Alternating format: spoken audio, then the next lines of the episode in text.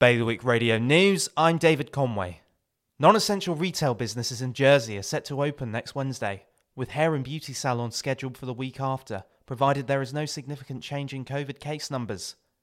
The decision to relax the restrictions, which have been in place since Christmas Eve, came following a meeting of medical experts on Monday to consider the latest data and analyse the impact of the Christmas period.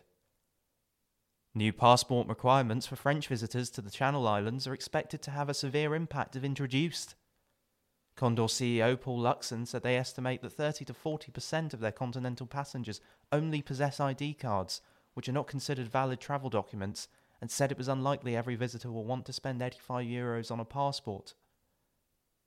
The medic leading Jersey's response to the pandemic said ministers should not have relaxed travel restrictions by recategorising green arrivals. Newly released STAC minutes from the 19th of October show Dr. Ivan Muscat saying the decisions had not have been taken to extend the categorisation of green up from 25 cases per 100,000 to 50.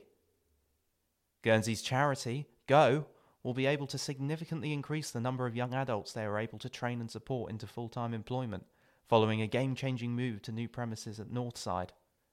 The charity's new shops, sorting facilities, and workshops were officially opened yesterday at a celebration that brought together Go's directors, trustees, patrons, staff, and trainees. More on those stories at bailiwickexpress.com. Today's weather occasional rain. Top temperature 8. Bailiwick Radio News.